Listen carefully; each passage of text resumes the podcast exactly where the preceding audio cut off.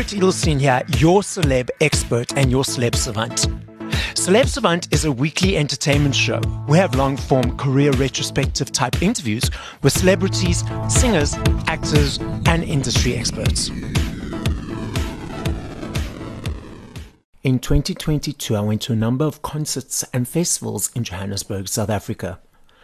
And Ross Learmonth and the band Prime Circle performed at a number of them. When I saw Ross and the band perform live, I was determined to get Ross as a guest for the podcast. Ross Learmonth is a vocalist, musician, and lyricist. He's best known as a lead singer of South African rock royalty Prime Circle. Prime Circle are a South African rock band based in Johannesburg.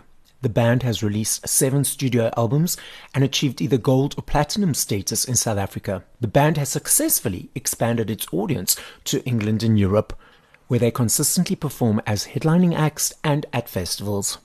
Up next on Celeb Savant, we've got Ross Learmonth. So, Ross, thank you for joining me in studio today. Yeah, I'm glad to be here. Thanks for having me. How are you doing and what's happening in your world? I'm doing fantastic. I'm glad to be back and swinging things in full force.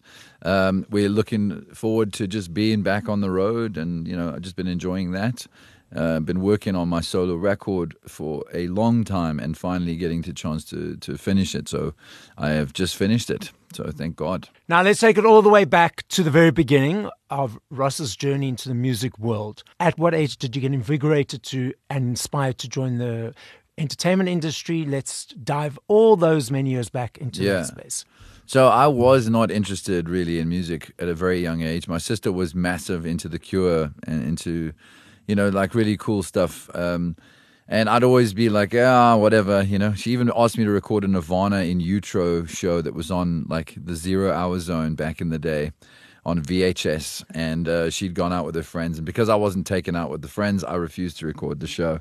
And she was so angry with me. But I later tracked down a copy of this, and it did change my life. You know, when music hits you, it's sort of it's like a lava lamp. I always joke it changes the organs inside you, like your this, your molecular structure changes.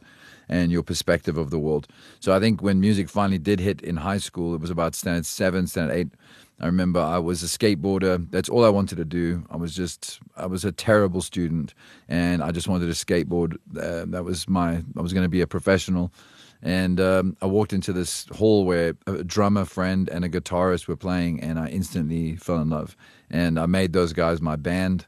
I took leadership and had no idea what I was doing. Fake it till you make it. And then I started my first high school band. Yeah was that led into Prime Circle? Yeah, so later on, uh, obviously, we, we played. A friend of ours passed away. He was a speed metal guitar player. We used to bunk school, go smoke weed at his house, and just watch this man play metal like Dimmu Borgir and, and like Sepultura. And really, like, we were into our metal quite a lot. So local music didn't really get to me. I wasn't really interested in local music. I wanted to be an international, I wanted to be in a metal band.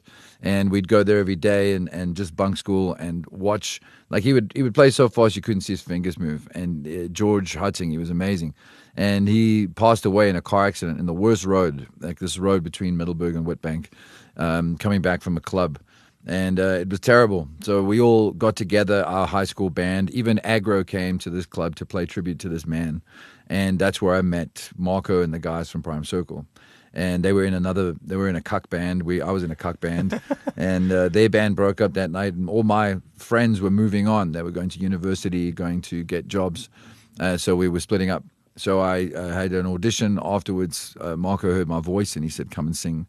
And I auditioned for Prime Circle at the river. I literally skateboarded down there, uh, used his guitar, didn't have one, and uh, uh, auditioned to him and his girlfriend at the time. And they both looked like gangsters, like they had bomber jackets and long hair. He looked like a drug dealer. I thought he was a drug dealer. Uh, I was hoping he was actually. and uh, so then I started with the band, auditioned, got the gig, and 21 years later, we're still in a band. And now, uh, finally, I mean, I've been trying to do this solo thing for so long. I've been writing music, and it always ends up on on the sort of the Prime Circle records, which is amazing because there's always some beautiful thing happening and some excitement. And I love working with my brothers. You know, these guys are my family.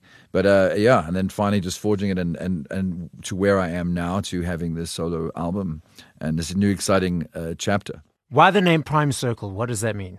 I hated the name. I wanted to be called so many different things. Like I had shit names for the band. Like Prime Circle was going to be like last on my list. I had like Princess Juju, and like we were just going to be like I just saw this imagery of this like cool manga kind of Japanese chick with an axe in her hand. Like that was going to be our you know kind of logos. The band was going to be a lot heavier in my mind, uh, but just what came out of this group of people, this this thing was sort of these kind of anthemic, you know, really pretty sing along songs, simple, just you know like uh, uh, guys next door, man. Like that's pretty much what we were, and you know you couldn't become something that you're not. So we just sort of embraced who we were. You know, wiped the coal dust from the back of our ears because we all worked construction or Marco owned clubs. I worked at the steelworks, and then we uh, sort of got on with it. You know, so Prime Circle came around. Marco actually said it, and I said, "Well, there's a band called Perfect Circle who are amazing." and you know we're just going to be the shit version of that. Uh, but we can keep Prime Circle until we find something better, and it stuck.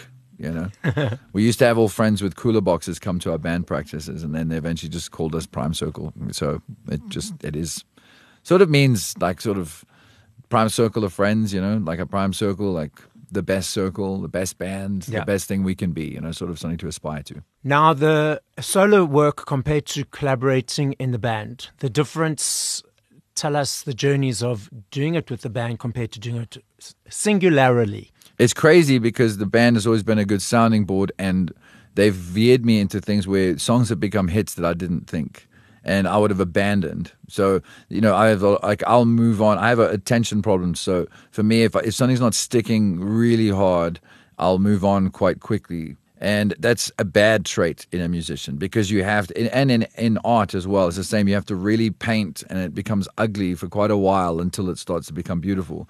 And it sort of equates to music as well. So that guys really helped me in sort of uh, sticking to my sticking to a journey and seeing the song through and let it be a really shit song but let it be finished and then generally it doesn't it becomes a great one. And then i wouldn't predict hits. Like i predict hits by saying i don't like the song. You know i don't think it's going to be a bigger song than i just it's not that i don't like the song it's just i would prefer the more obscure or darker or like kind of like cooler element uh, to me but then th- these songs, these other big, these songs would become massive. So it was kind of cool. Like I'm the anti prediction. Uh, so having a band, that sounding board is very different. Um, being on my own, there's a lot of firsts for me. A lot of things like you, you, like you procrastinate a lot in life, especially me being sort of a a big drinking couch potato for so long in my life. I just I was in a waiting room to play gigs, and now my mindset has changed. Like where I'm facing a lot of fears, I'm putting myself in a lot of firsts, and I'm sort of just chasing to become a better musician, a better singer, a better player, and not be so complacent. You can get quite complacent mm-hmm. in in something that is successful. So for me, like just to face you know these these fears and and to try and write music that is different and grow continually as a musician. I think that's the main goal. Um, hopefully it works and hopefully the popularity and people love the music. That is the second thing, and and then you know uh, the freedom of of being able to tour it well is the next. So yeah, first and foremost is just sort of to grow and sort of face that thing. So that's that's been the big challenge for the solo, you know, and to be my own sounding board. And when you are your own sounding board, you, I'm picturing Ross on one side of the room and then jumping to the other side of the room yeah. and then talking to each other. Do you talk to yourself? Yeah, yeah. I talk to myself. I've I, look. I have an amazing producer on this. I've worked with uh, people. I flew all over the world to do some writing as well. Some of the stuff I've written myself, but I wanted because of the change. I flew to Nashville in 2020, just before the world ended, and I was working with a lot of different songwriters there. I flew to London and worked with some people there.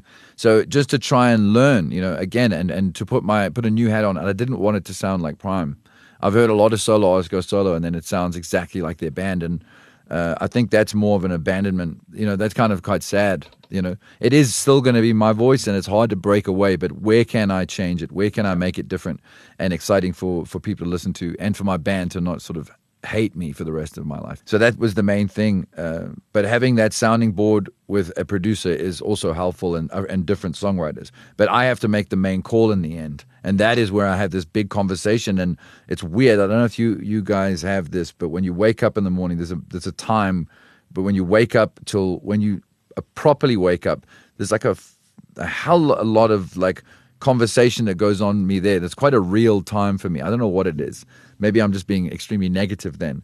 But I sort of ask myself quite hard questions then, and then I sort of face the day and, and see what I can do about it. Now, from zero, whether it's solo or with Prime Circle, Yeah. from zero to a three to four minute song, what is that process for you? Is it uh, different each time? What is, inspires your writing?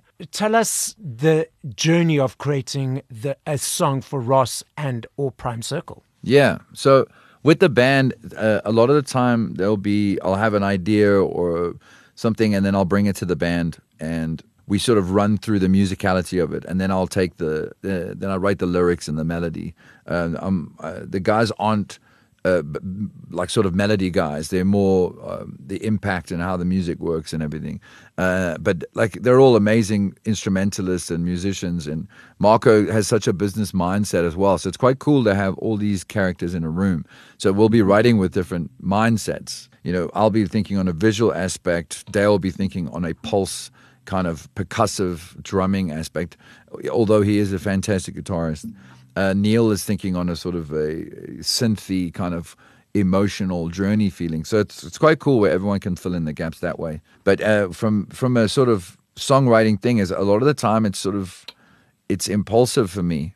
Like I, I, I don't smoke a lot of weed, but every now and then I'll I'll smoke uh, and it'll inspire something. But sometimes it just takes me off in these stupid tangents, and then I'll play the worst music of my life, and I have no I have no feeling uh, about it, and I just hate myself. But so like, but sometimes it just spurns off like one or two ideas. But I'm my memory's gotten worse as I've gotten older, so I use a lot of my cell phone to record basic ideas, and then I've I actually sampled that a lot on the solo record. I've sampled even just from my phone recordings, and I've just kept it. It sounds sort of lo-fi and but it's you know capturing that actual image that right that moment. It's very hard to duplicate.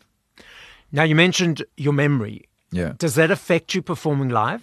i think lyrics has taken up all the space all the ram because i like i don't remember a lot of things. I feel really bad. I think people must think i'm quite arrogant sometimes because i don't remember people as well as i should Okay. or or moments uh, which sucks man. It's it's a real uh, issue in my life. Uh, but I, i'm i'm constantly trying you know i think uh, trying to get that better you know like for me i've given up alcohol i've given up a lot of a lot of sort of negative things in my life to try and sort of build that memory. I, I realized i was forgetting a lot more and more and more and that that scared scared me. Yeah. so i think uh, i'm constantly trying to work on it and uh, get better at it.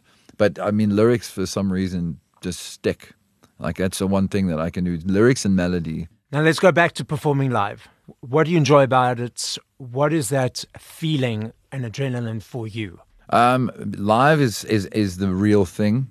Sort of like you know, an album is is sort of your your business card uh, for me, and it's sort of and, and it generates a lot of income as we you know we've seen uh, the the tiers of it. I mean, just the top artists in the world are generating. I mean, they never have to move a finger again. But I mean, the point of it would be to get on the road. There would be no reason to make a record for me without having to get on the road and to try and duplicate it and to try and match it and to try and grow on it. You know, give the Mona Lisa some eyebrows, kind of thing. It's a it's a working process. You know.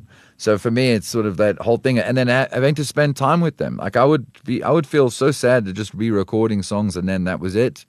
You know, there'd be no prestige. The end of the the magic trick. So for me, and it's not necessarily about the the, the love that you chase it is it's it's about how people witnessing their relationship with that song and you having that relationship with that song. That's the thing. Uh, the song is still the king so, uh, the song is still the hero at the end. And then just have fun doing it. And if people can genuinely see that then they have fun. And that's amazing. It can make someone's day better you know? From like having a fight with the wife getting ready she's late again the makeup. You have to stand in queue to get beer spill the fucking beer and then there's a you know she wants a hot dog but you were just in the queue and then the opening band isn't as good and then finally you see your band. You know what i mean? Like it's such a process but it's such a beautiful thing you know to be going out and watching music and being a part of it. Unpacking a couple of elements there. So you've actually naturally have had headlining, and you've also opened for uh, uh, other artists. yeah. The difference between that, do you find it more challenging being the opening act? yeah Because you find that you have to win them over because the audience is there for the main act? Yeah, it's different with every. We've we've been fortunate enough to tour with some major players and and get to see behind the curtain of, of some some real real money in production and and and see how you get treated as an opening act, which has also taught us how to treat opening. You know, because we with Three Doors Down, they gave us hundred percent sound, where sometimes some bands will give you sort of sixty percent sound and a par can. And then when they come on, it's just sort of like it, the show has to level up, which I really re- uh, respected about Three Doors Down, where they gave us 100% of the sound. Obviously, the lighting rig and everything like it, it, it's a massive expense, and it's part of their show and it's programmed to their show. Yeah. But we got a bit of lights, and that was cool. You know, with, with Alter Bridge was the same. They the, the, the sound was never restricted um, certain bands like we we toured with a band called the BossHoss in Germany. These guys are playing fifteen thousand people a day. There's like ten trucks that pull in, and just to be a part of that production and being playing with a German band, so you're not playing to South African fans internationally. You're playing to the German community mm-hmm. was such an amazing thing because you have to go in and play and like you it's it's auditioning every show. It's flexing. You have to be on your best. You know, make sure that you're not uh, getting caught up in the life, the road life, you know, because you're getting hammered and, you know, so those kind of things is is is amazing. It it, it changes all the time, but we've always had a good experience with opening. Luckily, you know, we, we've been blessed with that. Yeah, and it teaches us how to treat when we have bands. We want to give them the full rig, and we want to give them the full opportunity. And if you want to like have our lighting and stuff, maybe give our lighting guy a bit of, you know, pay him a little bit. That's yeah. up to him. It's a separate thing. Now it's a tremendous toll performing live. We as the audience see it as a perspective from, yeah, it's a wonderful one show, but yeah. for you guys, it's in the tour bus, one place to next, traveling, in out hotels, sound checks. Some of that stuff can be a little bit boring, a little bit tedious. Yeah. So, how do you get through that? And does it ever get to you that part of the uh, performing live? Well, I've done it all with the drinking. You know, you just drink. There's a lot of a lot of the time we we we done a couple of tours where it's just you, you get into a drinking kind of habit, and then then you get into a routine, and it's sort of like it. And that was fun. I'm so glad that those times happened. Now, I mean, these days I just try and get up as early as I can and ex- and do as much exploring because of that memory thing. Yeah. So like if you're like we've done tours where across Europe where it's 28 shows, 32 days and then I can't pinpoint where each show was, and it's quite sad because you sort of you forget these beautiful moments, and then you end up competing with yourself based on the shows you did previously. So it's like not it, there's no visual to me anymore. It becomes quite a blur. So what I try and do now is sort of get up and explore the city, and it sort of helps me remember the show better. You know, because then I'll go, oh, there was an art exhibition on I ran down the beach that day and, and I saw this dog yes. and I saw these people. Like there's all these certain certain things that tie it in for the show, and then I can sort of oh there we go now I remember the show because it, it's sad to lose so many gigs that way. It just becomes one big show, so that that gets a bit tedious. Um, uh, we had our bookkeeper come on the road once. He was based in London. He's an amazing man. He's, he runs the RADA Foundation, uh, something we're a part of, and uh, it's an amazing charity and he wanted to come on the road with us. He's he lasted two days, and this was a 14, 15 sleeper tour bus, PlayStation in the back. It's got a bar. It's a really nice machine, but it's actually not. It is so difficult to be on a tour bus as well, especially with the hours with that amount of like snoring and farting and drinking and just every kind of personality rubbing up against you. Yeah, it, it, it is tricky, you know, um, and it's it's like the novelty wears off pretty fast. Yeah the the hallway of doom with 15 beds in it. Yeah. Let's unpack the new solo album. Let's dive into yeah. some of the songs. Yeah, so I, I, released a song called. This took me forever. I mean, I wrote "Wild." This the song. I, I released it about six months ago, and it's been amazing. It's been great to have a solo song out, but it was such an anxiety thing because I've been in a band for so long. It almost felt like uh, it was just a weird dynamic uh, to finally release it. I've been talking about it for so long to finally release a song. And I wrote it four years ago. And I've had this song in my pocket for that long. And uh, it was frustrating and exciting, but also at the same time, like, come on, you're dragging your feet now. And then the world ended, and I couldn't do anything about it. But finally, got wild out to to great. It's had such great success, and been seeing it. Then I released "Screaming," which is something. It's more of a funk kind of song. It's a very different take on me, which was good because I wanted to push myself and to be extremely different. And it's it's also landed some really cool tricks and and, and it's cool because it's speaking to an audience. People are speaking to me now that would never have spoken to me about Prime. It's a different. It's hitting in a different place, which mm-hmm. is really really good. Um, uh, then I took some of the stuff over to Europe quickly for a small tour, and the response was great. I was in London and I was in Germany on my own, so it was weird seeing being backstage and then there's no there's no band, no crew. Uh, and then just getting out and playing this music has just been incredible. So I've just uh, released another single now, and it's just been, it's just so much fun to be able to be in this wearing this new hat. You know, uh, the songs are really speaking to my soul.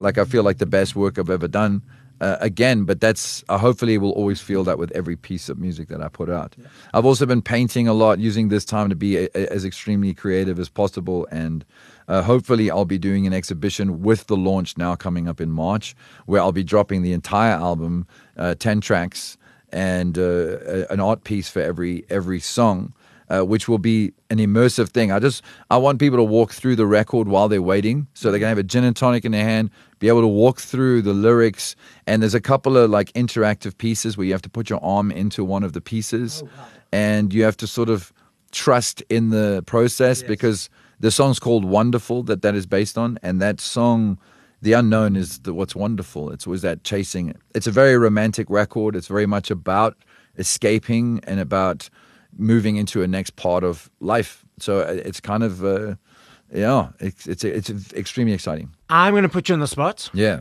Generally, the recipients of this question don't like this question. Okay. I know if I asked you this question in two minutes, two hours, 20 days, the answer will be different. Okay. Your top five go to songs by other artists yeah. in this moment? In this moment, like now it's been raining. So I like listen, listen to Fink every time it rains. Um, and there's a song called Looking Too Closely. Um, I would say that I always love my heavy, so uh, Bring Me the Horizon, uh, anything from them. Sure. Uh, Leon Bridges, um, Back of My Motorbike, that song is incredible. His new record is so inspiring. Who else now? Let me think. I think you've got one more. Be, okay, four? then BENEE, uh, BENEE, she's a youngster from New Zealand, but she's I've doing so. It, yeah. yeah. and uh, there's a song called "Happen to Me," which is just incredible. It talks about anxiety and the podcast is listened to throughout the world: South Africa, UK, Germany, Belgium, everywhere, and in between Poland. We number eighteen in Poland.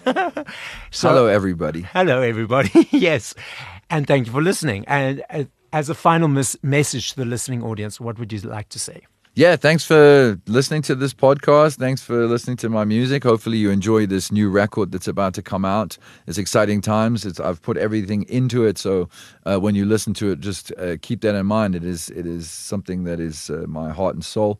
And uh, yeah, uh, hopefully, see you on the road soon. So this is Barret Edelstein Celeb Savant signing out with Ross.